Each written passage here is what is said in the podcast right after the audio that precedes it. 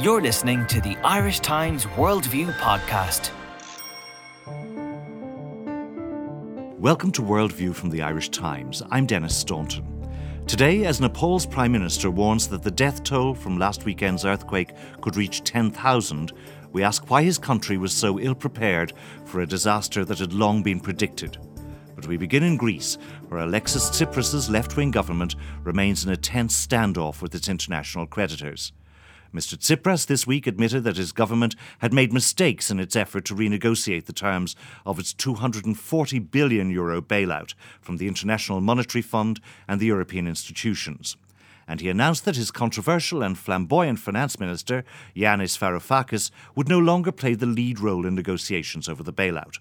So, what does it all mean? And what will it take for Greece to strike a deal with its creditors before it runs out of money? To discuss this, I'm joined from Athens by our correspondent Damian Mac Con Uladh, from Strasbourg by our European correspondent Suzanne Lynch, and here in studio by the Irish Times foreign policy editor Patrick Smyth. Damien Muckenolla, can I ask you, what exactly is going on in Athens? Well, what happened yesterday was the, we we received the news that the uh, finance minister Yanis Varoufakis, the, the country's mercurial, flamboyant uh, finance minister, he's been essentially demoted in a way, in that he won't, he will no longer be leading the country's negotiations with the with the uh, with the lenders or the former troika as as, as they were known. Uh, Varoufakis has been a very controversial figure, um, uh, coming from relative, moving from being a, relatively unknown entity before he became minister in in, in the new uh, Syriza of government in January to becoming possibly one of the best known uh, finance ministers in Europe.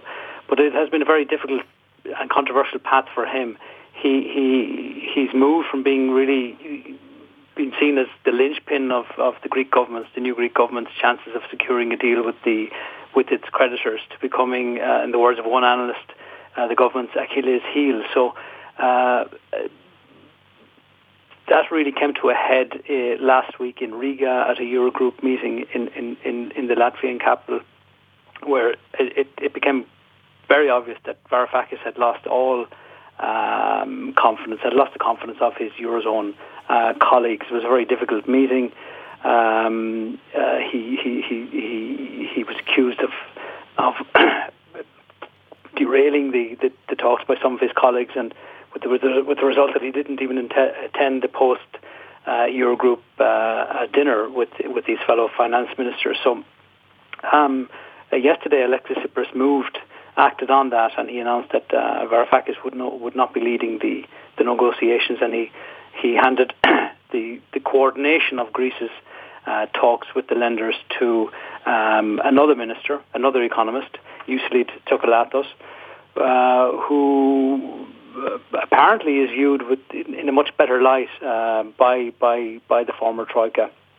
Um, now, whether he whether he will be able to whether that will fundamentally change the Greece's position is is is questionable, but it certainly will introduce the new. Uh, it has introduced a new uh, factor to the equation, and there has been some positive reaction, at least from the European side, to that. Now, now Damian, uh, Alexis Tsipras, although he did make this move and effectively sidelining Varoufakis, he also defended him in this very lengthy television interview that he gave um, this week, and he said that uh, that part of it he thought was this kind of negative negotiating game that the Europeans were playing, and that part of the game, as he put it, is to deconstruct the who sits opposite you at the negotiating table, and so this suggestion that uh, the Europeans were effectively taking Varoufakis out. Is there any truth in that, do you think, or is that a, a view that would be widely shared in Greece? Uh, it, it, would to a certain extent. I mean, you're right. Tsipras did. Uh, he gave a very long interview last night, uh, uh, almost three hours in length. It, it started at 11:30 and went on till till all hours. So. Uh, which is something common here, but he, he did describe Yanis Varoufakis as a valuable asset. he spoke very highly of him. Um, um, and and he did say that you know that uh, Greece's partners have really been focusing on Varoufakis in a way to kind of uh, uh, um, undermine undermine the government. Uh, he also said that uh, Varoufakis had detractors within Greece. Uh, he said the people, um, elements in the former government were acting like an internal troika uh, in, in undermining the government and in, in, in, in undermining uh, Varoufakis. Uh, Varoufakis, since becoming finance minister, has made a number of uh, PR blunders in the way, which has dented his popularity within Greece. We, we, we can certainly say that. Uh, he, you know, giving interviews to glossy French magazines, uh, being was one was one of those uh, one of those mistakes. But the a lot of the it has been clear for, for, for the past number of weeks that it, it very much much of the attention, much of the criticism uh, being directed at Greece has really been focused on on Varoufakis as a person. Now, uh, Damian, all of this is happening against the background of uh, a really, really major fiscal crisis in Greece, in that the government is simply running out of money. It's been raiding various other parts of the government, local government. And uh, how close is Greece actually to running out of cash if it doesn't, uh, if it doesn't uh, agree a deal with its creditors?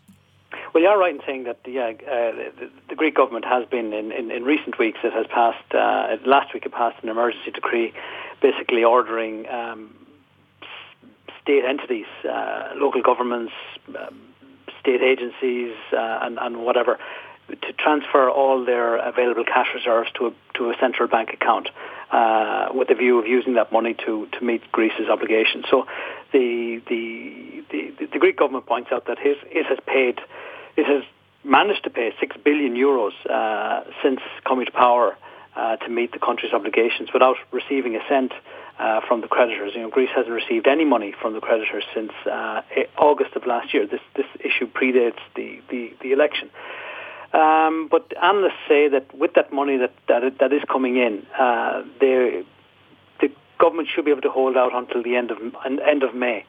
But to meet uh, increased external obligations in June, it will have to get uh, additional sources of money, and that, that money can only really come from from outside uh, after after exhausting uh, all internal um, in, in, internal sources. So uh, the government could the, the, the, state, the Greek state, could certainly hold out until until the end of May, but uh, it will definitely need an injection of cash. And, and these uh, external uh, obligations, these external obligations that you're talking about, are basically paying uh, back some of their debts uh, to yeah, the they, IMF. they have been paying. They others. have, uh, as I said, they have they've, they've been paying, making payments in February, March, April, and they, they, they, they will be able to make payments in May. They've about 1.2 billion to pay in May.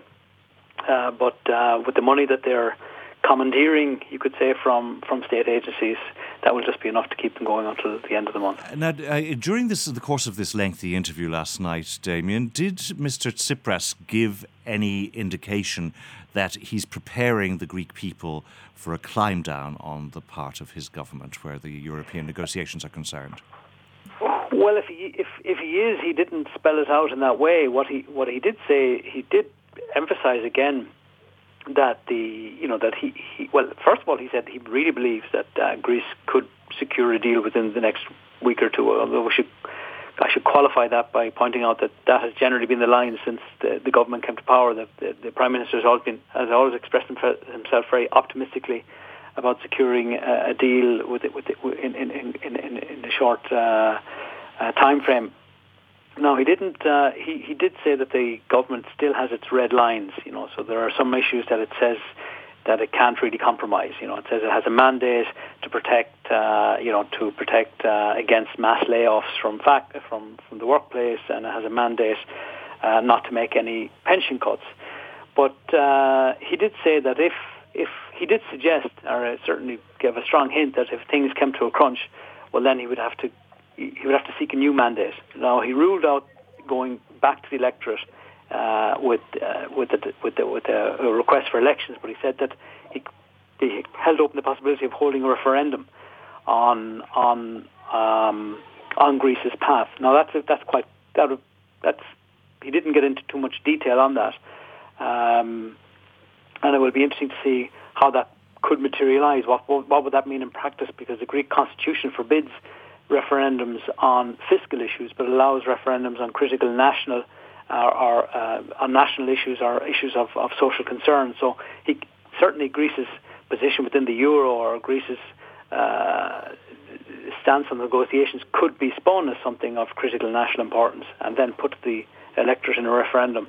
But uh, he didn't give any more details than that. Uh, Suzanne Lynch in uh, Strasbourg, uh, how happy will uh, Greece's European partners be to see the back of uh, Mr. Varoufakis, at least in his uh, role as lead negotiator? Um, I say they'll be very happy indeed to see see uh, the back from him in, in, that capacity. Although we do have to remember he is still going to be uh, the finance minister. Um, but in saying that, yes, there's been no secret to the fact that um, the relations between the Eurogroup of finance ministers and Mr. Varoufakis have been very, very bad. Um, in particular, um, from the very beginning, we saw Mr. Dijsselbloem, the head of the Eurogroup. He, um, from the very outset of this process, you could see the tension between himself and Mr. Varoufakis. They did not get on well. Um, and then we've seen a number of finance ministers in the last few weeks, even not just the um, the usual suspects like Finland and Germany, who've been traditionally quite strongly um, against further leniency for Greece. But we also see other finance uh, ministers of the Eurogroup. For example, the Belgian finance minister came out a few weeks ago criticising um, the Greek um, stance. Um, as did the Slovenian and Slovakia, these kind of countries also. So I think we're seeing um, this kind of sense that, that all the finance ministers around the tables were getting frustrated. There were reports of a kind of um, lectures from Mr. Varoufakis at these meetings. Um, a lot of people on the fringes of these meetings were saying, look, this is politics. He's not in the lecture hall here. We, we're politicians as well. We have to run a country and we need to see him coming with more details and more specifics about how this reform programme is going to progress. Uh, what room is there, Suzanne, on the European side for any compromise with Greece? Uh, if you hear what Damian has been saying about what the red lines are for uh, for the Greek government, is there any room that you can see for compromise there? Yeah, well, I, the the broad framework of the discussion seems to be focusing on a number of issues, things like pension reforms, labour market reforms, and I think the Eurogroup are going to see need to see some kind of movement on this from the Athens side. But I think we could see a bit of leeway from the Eurogroup on the issue of the primary surplus. Uh, this has been um, a, a positive in the Greek story for the last while as they were emerging from their second bailout the end of last year, and it looks like the Eurogroup might be able might sanction um, a smaller primary surplus. Uh, if we could um, just uh, describe it, the primary surplus is the uh, the budget surplus that Greece has if you exclude uh, its exactly. debt payments. Kind of a current uh, surplus, if you like, year to year. And this has been a figure that the Eurogroup have been demanding from Greece. And it looks like they would be able to, they may accept a lower figure, essentially. Now, we and what's coming into play here is, I think, France, for example, um, on a, in parallel to this, there's been a lot of debate about each country's targets under the European Commission's budget plans each year. France has been consistently missing those targets and has been given extra leeway by the Eurogroup.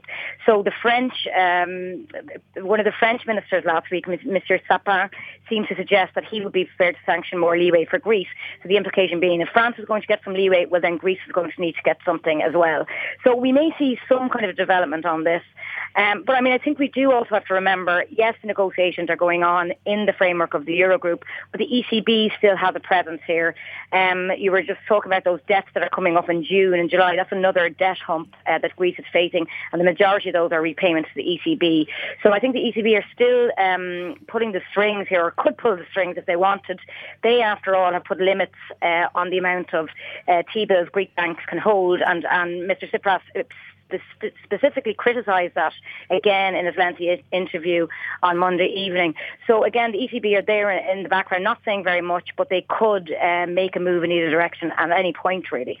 And time is running out to get a deal. And I wonder, Suzanne, how far do you think that the uh, Europeans, uh, both the uh, institutions like the ECB and the Commission on the one side, and the member state governments, would be prepared to push this where Greece is, Greece is concerned?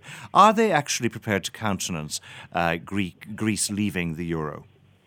Yeah, I mean, this is the this is the central question, really, and it's it's an existential question, I suppose, about the future of Europe and the future of the eurozone, because technically, financially, the eurozone probably could weather a Greek exit.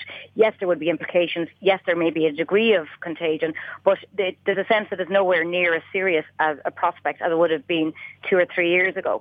But I think politically, the will is still there from people like German Chancellor Angela Merkel to keep Greece in the eurozone.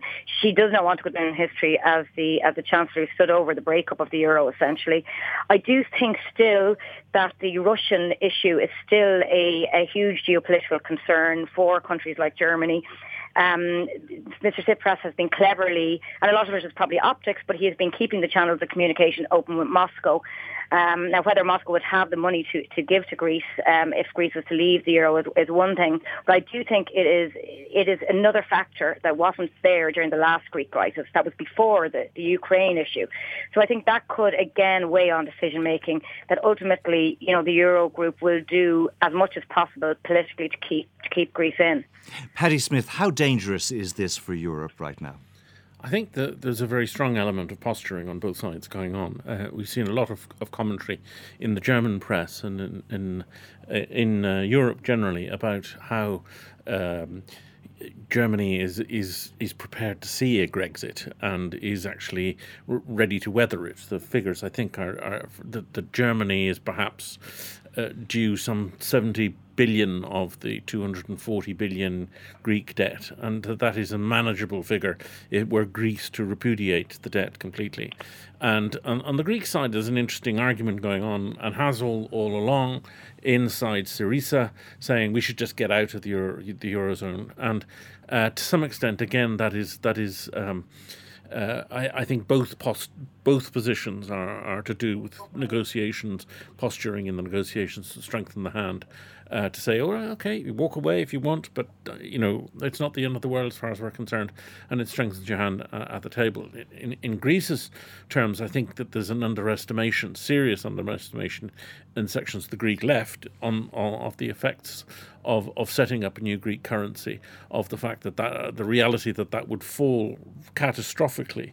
Uh, with the effect that Greek debt outside the country would balloon and, and would be even more difficult for, for Greece to repay. And most importantly, it would be impossible for Greece to trade because nobody is going to trade with them if they don't see any prospect that, that, that their overseas payments uh, are going, going to be met. So I, I, I think there is a danger of, of Grexit.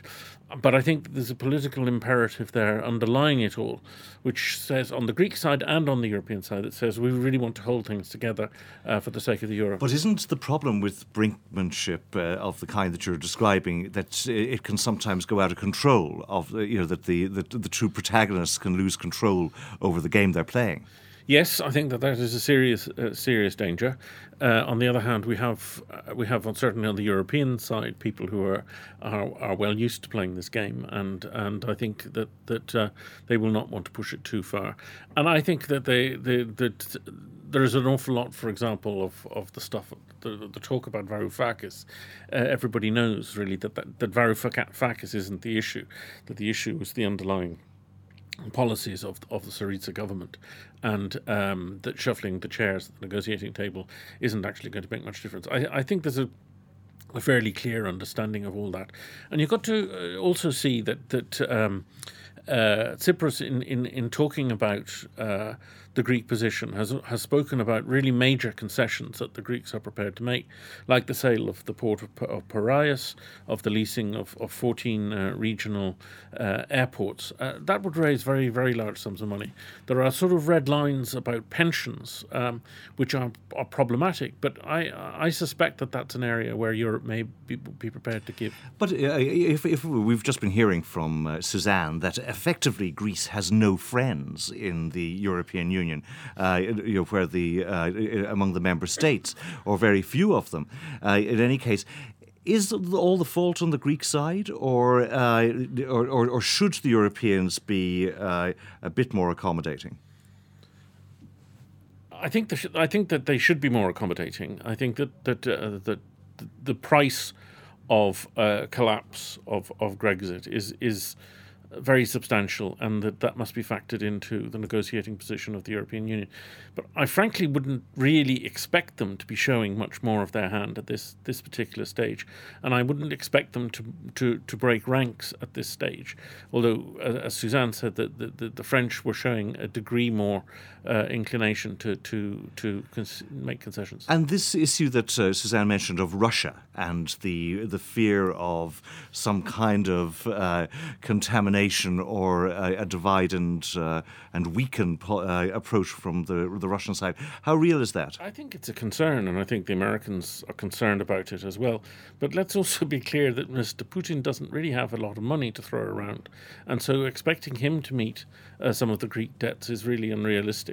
Uh, I think that he may uh, he may show some goodwill, but I don't really believe that it's a viable alternative for the Greeks. Damian Mac Con Uladh, uh, can I ask you what uh, the Greek people uh, think about what they're witnessing now, on the, uh, both in terms of the behaviour of the behaviour of their own government and the attitude of Greece's European partners? What's public opinion saying? Well, recent polls um, polls since the since the government came to power have been telling us two things. One is that the government the, go- the government remains pop- popular, although pop- its popularity has has kind of uh, come down a little bit from from, from the initial euphoria uh, before and after the election. But it still is, uh, it still enjoys, you know, about half, about fifty percent of the population um, are are are you know so quite supportive of of, of the government. Uh, but and the other thing that they also show is that the vast majority of Greeks want Greece to remain in the euro. So uh, you're, you're, you're talking about 70 to 80 percent of Greeks wanting to remain in the euro. Uh, another poll recently said that 72 percent also uh, believe that a deal would benefit Greece. I mean, it doesn't really ask what the what the what the what the ingredients of that deal would be, but it is clear that a deal would be of benefit to Greece because the the the the the, the impasse is is is is, is, is asphyxiating uh, the economy.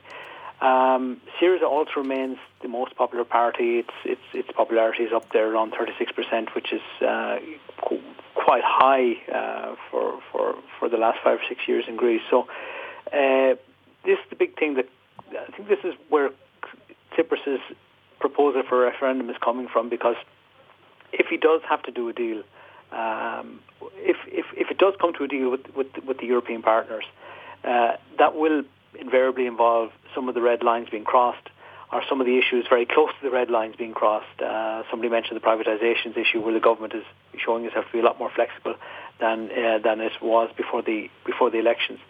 So the referendum idea, I think, is also um, about facing down possible dissent within his own party, and this is uh, this. I think this is Tsipras's. This would be Tsipras's biggest battle. It's not necessarily with the with the Greek public. Uh, the public uh, want they want uh, an understanding uh, with the partners. They want to keep they want Greece to stay in the euro.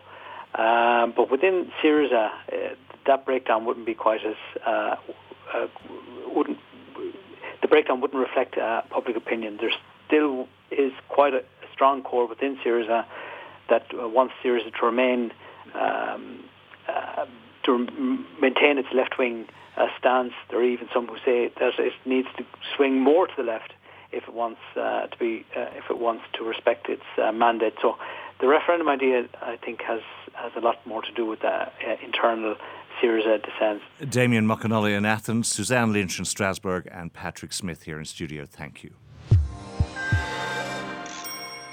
You're listening to Worldview from the Irish Times with me, Denis Staunton. The death toll from last Saturday's earthquake in Nepal is already in the thousands, and the country's Prime Minister, Sushil Koirala, has warned that it could reach 10,000. The United Nations estimates that up to 8 million people, a quarter of Nepal's population, have been affected by the quake, and although foreign aid is arriving, it's being held up by congestion at Kathmandu airport. Meanwhile, water, food, and electricity are in short supply, and a lack of equipment and expertise has meant that many calls for help have gone unanswered. Seismologists have been warning for years that Nepal was likely to be hit by a major earthquake and that its overpopulated capital would be extremely vulnerable to such a shock. So, why was the country not better prepared? And how well equipped is its government to deal with the disaster now? To discuss this, I'm joined from Delhi by our correspondent Rahul Bedi, and Patrick Smyth is still with me here in studio. Rahul, could you tell us something briefly first about Nepal itself? Well, Nepal is uh, it has a population of about uh, 28 million, and a majority of them are very poor. Um, it's fa- it's very underdeveloped. Uh, it's very vast. It's a mountainous country. Uh, it has the highest mountain in the world, uh, Mount Everest, uh, on its territory, um, and um, it's mainly dependent on tourism and, and mountain tourism, um, which um, is, is, is its main uh, bread earner. Uh, but it's very underdeveloped. It has very little industry, um, and uh, it uh, really struggled uh, to survive. Now, the Prime Minister was just sworn in last year after a period of extraordinary political instability going back a number of decades. Could you take us through just a few of those events uh, from uh, the transition uh, from being a monarchy into the republic and what's been happening? Well, for about 10 years, till about 2004, 2005, Nepal was racked by a Maoist insurgency, uh, which uh, claimed, uh, in terms of uh, casualties uh, uh, from this part of the world, they weren't that heavy. They were about eight or 9,000. But for Nepal, they were tremendous. it also led to an abolition of the monarchy and the establishment of a republic. Um, but ever since then, in fact, over the last uh, eight or nine years, uh, uh, uh, Nepal has been struggling uh, to develop uh, and in- install a constitution, but it hasn't been able to. And even the Prime Minister Koirala is is a very ill man. He is suffering from terminal cancer. Uh, and uh, a lot of uh, political instability in Nepal, on top of which they've had to face this tragedy. And it's really everybody, at least in India and in this region, is wondering how Nepal is really going to cope because this is going to affect its fortunes for the next decade, if not more. and it will be entirely dependent on outside help. And now, uh, uh, as you mentioned, it's an extremely poor country, but this uh, instability and the, the fact that its government is such a fragile one, how great a problem is that going to be in terms of Nepal's response to the disaster that we've just witnessed? It's going to be a major response because uh, Nepal doesn't really have the institutions that a lot of countries, in, at least in South Asia like India or even countries like Sri Lanka uh, or Bangladesh have. Uh, a lot of its institutions are very, very fragile. Uh, they're very badly staffed, uh, inadequately staffed. Uh, and uh, in fact, there's been talk even on Indian television stations of India sending over officials to help the Nepalese through this crisis by installing their own officials. Now, that's something that's uh, that's very controversial because Nepal has always been very nervous about India and India's hegemonic ambitions. But the situation is so desperate that Nepal just might uh, have to resort to that. For example, the Indian Army and the Indian Air Force is one of the main um, uh, force in Nepal that is uh, in charge of humanitarian and rescue operations. Now, that in itself is a very controversial thing as far as the Nepalese are concerned, but uh, they are, in a sense, presented with a fait accompli. And the, presumably, the, uh, any uh, major intervention by the Indians will also be rather controversial as far as the Chinese, and Nepal's other neighbours, are concerned. Yes, in fact, uh, India considers Nepal its own backyard, and it uh, has, in fact, for the last uh, 40 or 50 years, uh, considered itself to be the big brother as far as Nepal is concerned. But over the last uh, 10 or 15 years, China has entered the picture, and Chinese influence right across Nepal has grown, which has angered India tremendously. And our new Prime Minister, Prime Minister Modi, has been trying to get this strategic space back. Uh, so it's a constant battle that is going on between Beijing and New Delhi uh, and is being fought, in a sense, uh, in a sort of a proxy war in Kathmandu. Uh, Paddy Smyth, uh, to what extent was this earthquake actually predictable? Well, it's been, it's been very clear for, for decades now um, that uh, Kathmandu uh, is on a fault line uh, of two major uh, tectonic plates. Um, the about 25 million years ago, the landmass that was India collided with the landmass that was Asia, and um, in the process created the the uh, Himalaya mountains. It, it was the, the, the, largest mountain range in, in the in the world, uh, and the movement between those two landmasses is continuing about 10, 10 centimeters a year. Um, and scientists have been predicting uh, that about once every 75 years or so there would be a, a major um, uh, earthquake in in um, in Kathmandu, as indeed they're predicting for a number of, of important population centres around the world. Uh, you can look at Haiti or, or, or Tehran, uh, Lima, and, and Penang in, in Indonesia are similarly just literally on the top of these major fault lines. And so, can we expect that there are going to be further earthquakes, uh, given uh, the situation of Kathmandu now?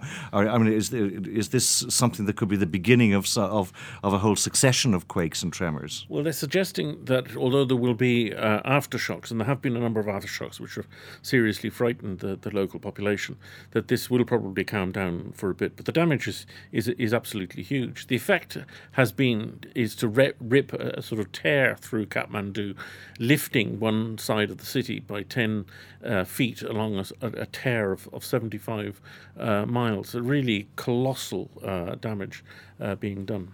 Uh, Rahul uh, Bedi uh, in Delhi, uh, is it fair to say that given the response by India, that Nepal can depend on the generosity of its neighbours, both in India and indeed in China, in its hour of need?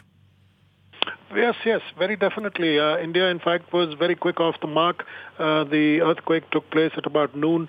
Uh, I think the first uh, Indian Air Force relief flight was airborne by about uh, 4 o'clock uh, the same day. and there are subsequent teams and aircraft going in and out of India. Indian Army units are in helping with the relief operations. China is also similarly helping. So is Pakistan. So is Bangladesh. So is Sri Lanka. So uh, they, there is no way that uh, Nepal can uh, get out of this crisis immediately uh, or in the long term. And when I say long term, I mean over the next uh, 10 or even 15 years without uh, assistance from its neighbors as well as assistance from overseas. And finally, Rahul, in terms of uh, popular responses to the to the tragedy in the region, how have the peoples of the region been responding to what's been happening? Very favorably. In fact, everybody is in a state of shock. Uh, even the common person on the street is in a complete state of shock as to uh, the, the, as to the extent of the tragedy in Nepal, uh, and uh, everybody is wanting to contribute um, financially as well as in any other way that they possibly can.